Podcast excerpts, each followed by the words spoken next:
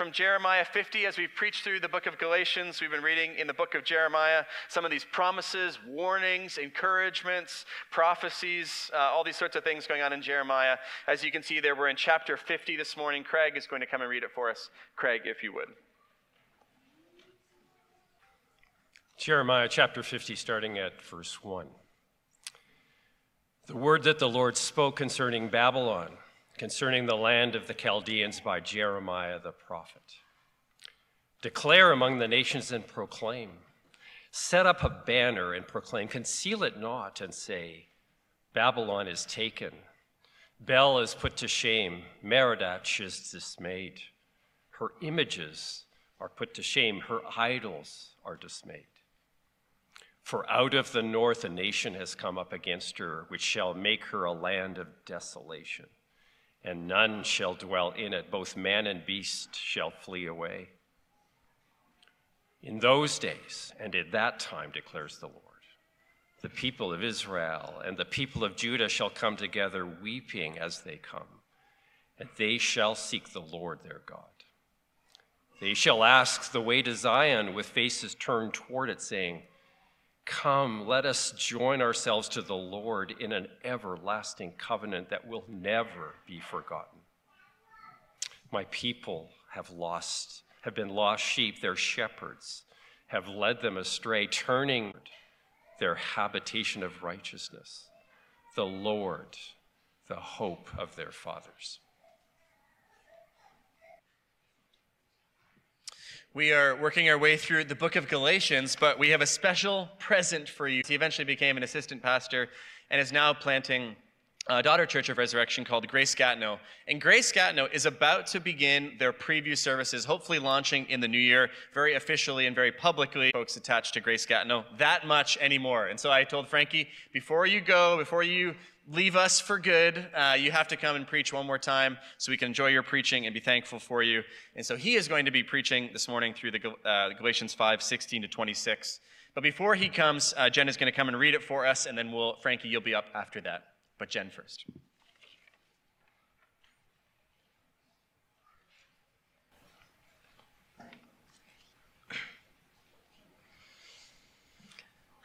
Let's read. Galatians 5 16 to 26. but I say, walk by the Spirit, and you will not gratify the desires of the flesh. For the desires of the flesh are against the Spirit, and the desires of the Spirit are against the flesh. For these are opposed to each other to keep you from doing the thing you want to do. But if you are led by the Spirit, you are not under the law. Now the works of the flesh are evident sexual immorality, impurity, sensuality, idolatry sorcery, enmity, strife, jealousy, fits of anger, rivalries, dissensions, divisions, envy, drunkenness, orgies, and things like these. I warn you, as I warned you before, that those who do such things will not inherit the kingdom of God. But the fruit of the Spirit is love, joy, peace, patience, kindness, goodness, faithfulness, gentleness, self control. Against such things there is no law. And those who belong to Christ Jesus have crucified the flesh with its passions and desires. If we live by the Spirit, let us also keep in step with the Spirit. Let us not become conceited, provoking one another, envying, envying one another.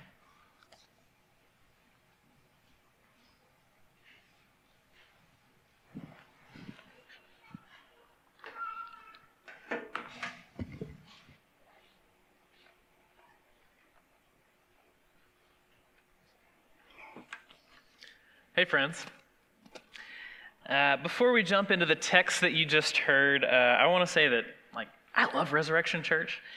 Um, thank you to the elders for having me come and preach today, as well as for having me come up a number of years ago uh, to, to, come and work here. I felt like I was a strange visitor from another planet amongst you, but uh, y'all were so patient with me, and you taught me so much as a church, so just thank you.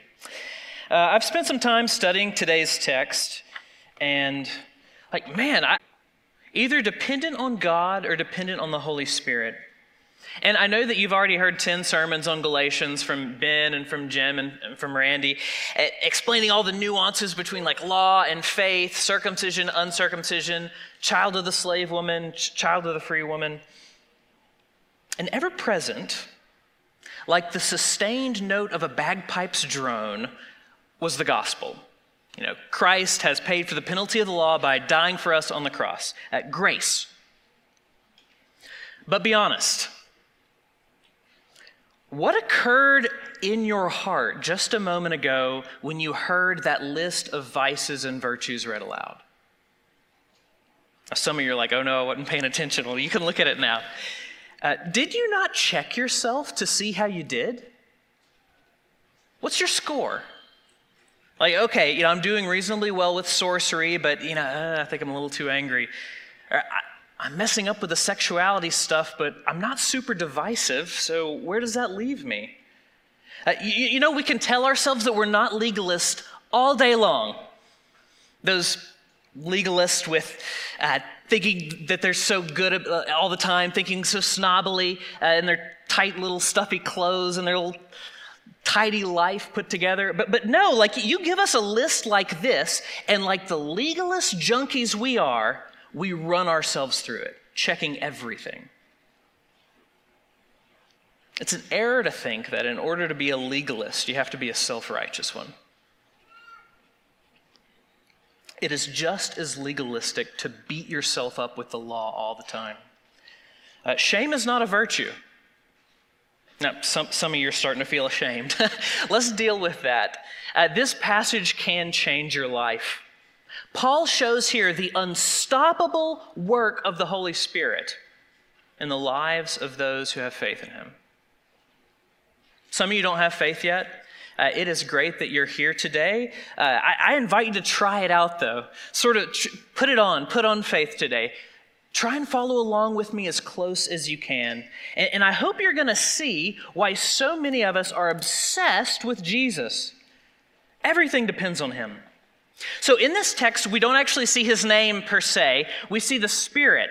The Spirit of God, the Spirit of Christ. It, it, it's all the same God at work here. And just a note, Paul mentions the Spirit seven times. We must depend on the Spirit.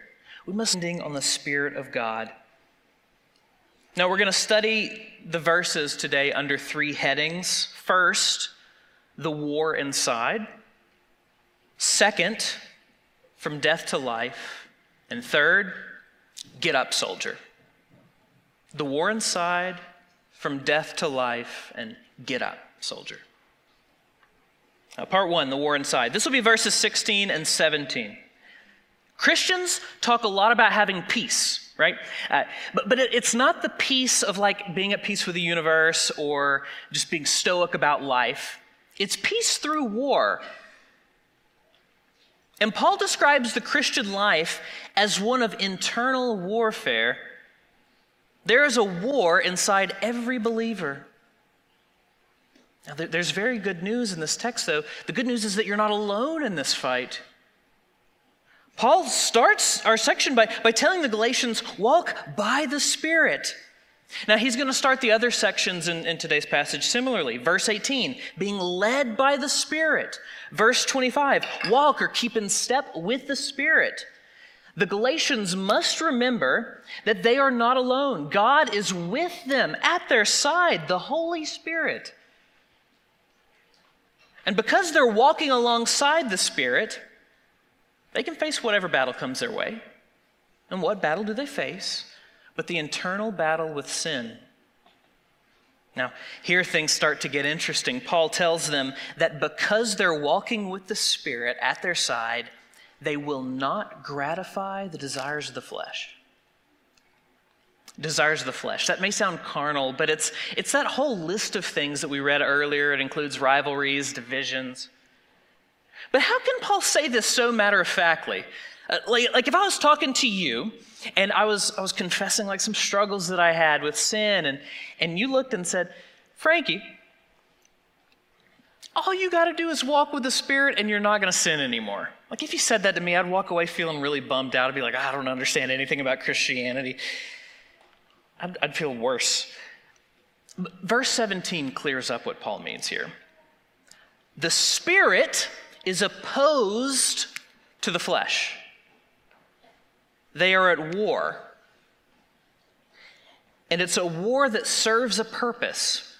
That last phrase in, in, 17 is important. It's a war in order to keep us from doing the things that we want to do. Yeah, of course we want to do them. You want to do them. And you know what? In war, you're going to have losses. You're going to have bad days, dark days. But God's Spirit is with you right now. He will be with you tomorrow. He will carry you through this fight. Because it's God's Spirit at work in us, waging war on our sin. See, you don't like get to have God after you defeat sin. It's the reverse. Your only hope of defeating sin is if you have God working inside of you, fighting inside of you stirring up a war against your flesh inside of you. See, a, a, believer who struggles with sin is a real believer. Somebody who does not struggle with sin, does not face temptation, is not a Christian. You must have conflict. That is our proof that the Spirit is working in our hearts.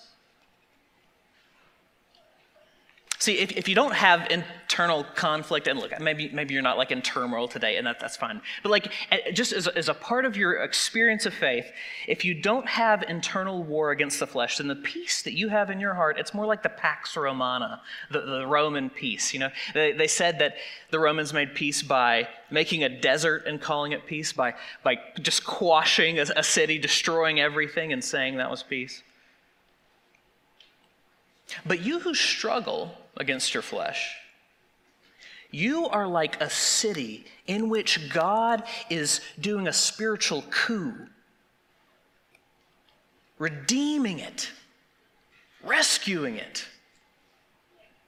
Now, this is an Old Testament idea. Uh, Paul, I think, is leaning heavily on the prophet Ezekiel as he goes through this. This whole flesh and spirit thing comes from Ezekiel.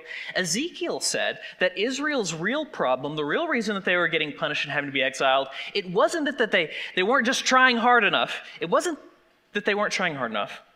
It was that they needed a new spirit, a new heart, and that God Himself must do this work. He must put His spirit into their fallen flesh. God Himself must do it. They got to stop depending on themselves. They got to look to Him, depend on Him, on His grace, or they will continue to destroy themselves. See, that's what the false teachers in Galatia didn't understand. See, they may have paid lip service to Jesus, saying he offered salvation, but making the law and circumcision for males mandatory for continued access to God was a grievous error because God does not wait on us Uh, he, he doesn't wait on us to get our act together to come near him. God, it'd be like going to a graveyard and waiting for somebody to come out of a tomb. No, God is the one who comes to us. He is our only hope in our fight against sin. See, it was much deeper than religious rites, it was about the very core of how God relates to us. It's either by works or it's by grace.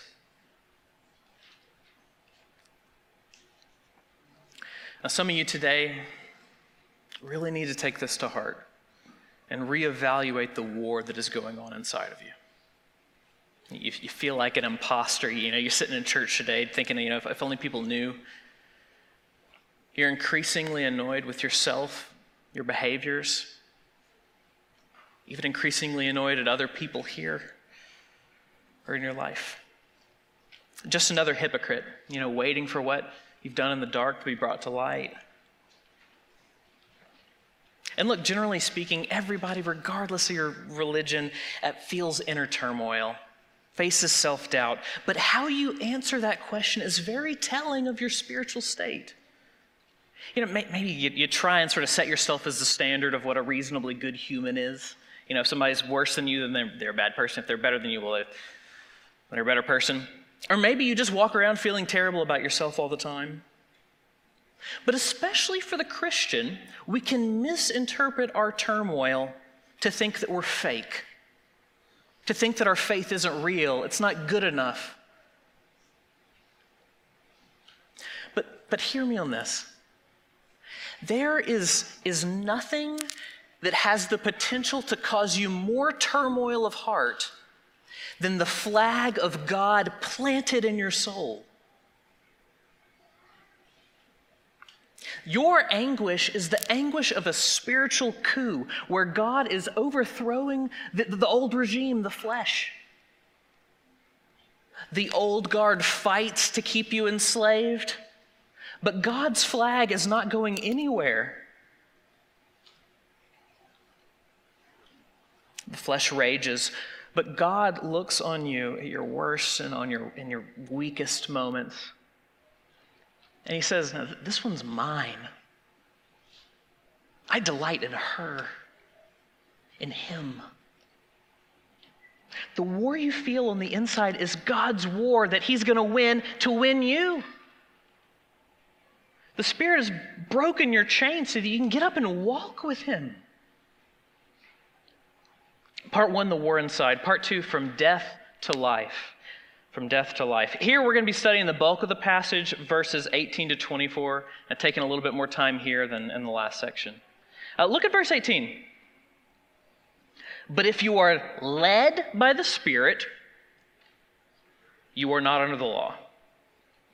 Being led by the Spirit.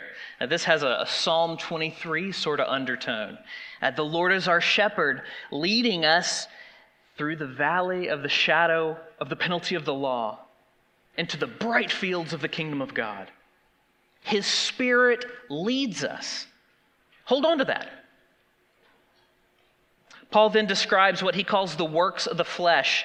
It's, it's a list of sins that lead to death, all those things uh, that those under the law will be judged by. It's, it's a warning there. if you're going to rest under the law, these things will destroy you. You will be destroyed by them. Uh, or, or look at verse 21, how he says it. Those who do such things will not inherit the kingdom of God.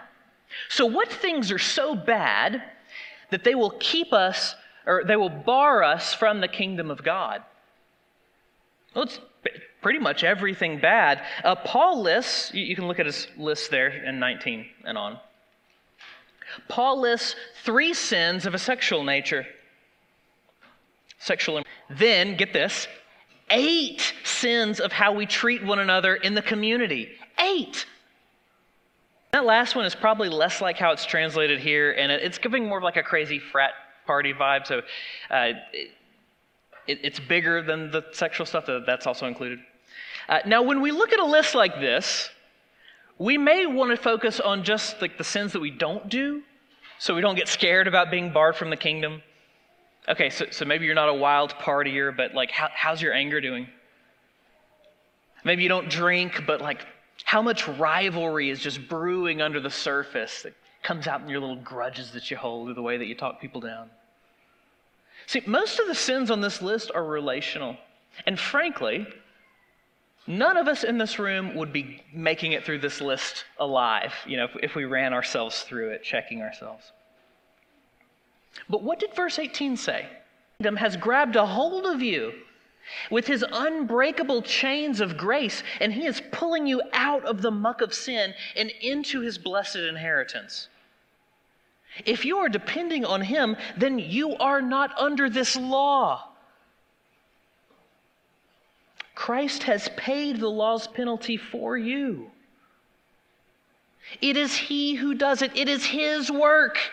It is not your work. You know, the only works of ours that Paul mentions here are the works of the flesh, and they're what will destroy us. The works of the flesh are sin. But God's work here is something altogether different. In fact, it's so different that Paul doesn't even call it work, he calls it fruit. He calls them fruit. See that in verse 22. It's fruit, what God does in us. And which biblical image? We, we see it at the beginning of the Bible, in the garden, where, where the work was to produce fruit, life giving sustenance. The temple, later, it was adorned like the Garden of Eden with fruit on the walls on the inside. Life. You don't need to be a Christian to, to look at this list of like sins and say, oh, yeah, that, that's That's kind of like a death, and these, these good deeds is something that's like life. It's just like in Deuteronomy. After Moses gives the, the law with all its judgments, he says, Choose life. Don't go down the path that leads to destruction and death. Choose life. I want life. I'm tired of death. God wants life for us more than we do. That's why he became a man and gave his life so that we would be brought from death into life. Consider the fruit love. For God so loved the world that he gave his only Son to save it. Joy. It was for the joy set before him that Christ endured the cross to save you. Peace. Only a man of the deepest eternal peace would have willingly placed himself in such torment and horror for us. Patience. He's so patient with us. Like there's days whenever we cannot stand ourselves, but He's in no rush. He's so patient with us. Kindness. You know, He doesn't shame us into acting better. His goodness that He gives to us, calling us righteous in the courts of heaven. Like, like that uh, new creation, God will, will call us very good because of Him. Faithfulness. You, start to see where, where we're going here. Faithfulness. We, we are so unfaithful, yet He has been faithful for us, faithful to us. We're like unfaithful spouses, yet He has kept our vows. Gentleness and lowliness, telling us, Come, put down your works, take my yoke on you, my way of grace and life. And finally, self control. You know, the book of Proverbs says that uh, a, a person who has self control is more mighty than a warrior who conquers a city. And whenever Jesus walked on this earth, he, he faced all sorts of temptation, but he didn't give in an inch. He didn't flinch a bit. In order that those of us who are indulgent and compulsive might receive his spotless record. The fruit of the Spirit is the very life of Jesus at work in those who put their faith in him. That's how Paul can say in verse 24, look at 24. Those who belong to Christ have crucified the flesh with its passions and desires. We see our sins for what they are now death, but they have been crucified with Christ.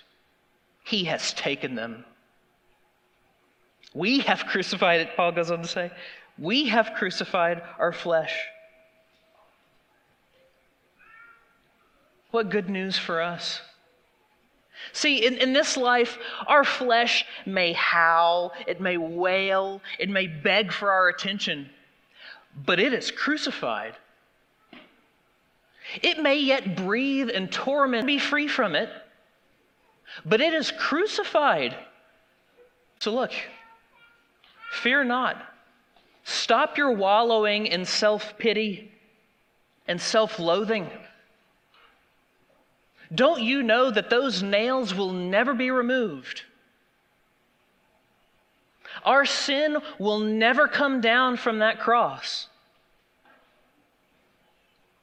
Jesus has put death to death, and it is dying. And now his life is in you at work, child of faith. The Spirit leads us from death to life. The war inside, from death to life, and now part three get up, soldier. Uh, we're going to finish with the last two verses here. Uh, Paul has so far talked about walking with the Spirit, uh, being led by the Spirit, and now he says to keep in step with the Spirit. Your Bible may say walk here again, as the ESV does in the bulletin, but it's not the same word as in verse 16. I get a little tickled at how often Ben has been mentioning Greek words in the series. Uh, I'm going to do him one better. I'm going to mention two Greek words. Uh, the first walking we see is the, the Greek verb peripateo, which is like the standard verb for walking around. But the, wor- the word we see here in verse 25 is stoikeo. Stoikeo. It's the kind of walking where you're going in ranks and files, where you're marching, keeping in step. This is military language. I, I find this very fascinating. Uh, look closely at the beginning of 25. He says, if we live by the Spirit, then we'll keep in step. Let's keep in step with the Spirit. If we live. Now, let your eyes go back up just the verse to 24. Who is it that lives by the Spirit? But those who have crucified the flesh. Those who have died now live. And now rise, rank and file, keeping in step with their Spirit King. A resurrected army just like that valley of dry bones in Ezekiel, who were hopeless and dead for sins, but then God raised them up by his, by his Spirit. And he gave them new life, living flesh. And an exceedingly great army stood before him with new hearts, bursting with life. Get up, sir. Don't envy. See, those ways of death, they are nailed to the cross, never to come down again. Now you are to love one another. You are to march together. The people of God are to be like the, the ancient Greek phalanx. Uh, do you know the phalanx? Uh, it, it, was a way of organizing your troops in battle where, where everybody's got these long spears and, and they'd all march together in tight file and with their, their spears overlapping and their shields overlapping, marching on. It, the phalanx only worked if everybody worked together as a team, if they worked as one. You are one with those sitting in the room right now. What reason do you have to look down on them? What benefit is there to distancing yourself from them? What advantage do you have if they fall? None. You are one. Learn to keep in step and march together. Follow your King into eternal life. You know, may this church never be a place where the gospel is on your lips, but there's no space for people to, to mess things up or make mistakes. You know, may the fruit of the Spirit of God remove the shackles of the law that weigh us down, that make us so competitive with one another, judging one another, judging ourselves by one another, inciting our sin against one another. May all of us leave here today a little lighter, more of a team, happily entrusting ourselves to God. Get up, soldier. The way of the law is over. The way of grace is set before you. Walk with Him. Be led by Him. Keep in step with Him. Depend on the Spirit.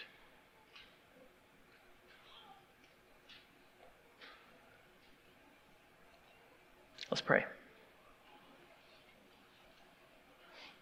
God, we are wearied from our sin, our flesh. And you've set before us a way out, out from under the law. What a treasure you've given us. What a gracious, loving gift. Thank you. Thank you. Help us to see ourselves as you see us as saved, loved, being healed,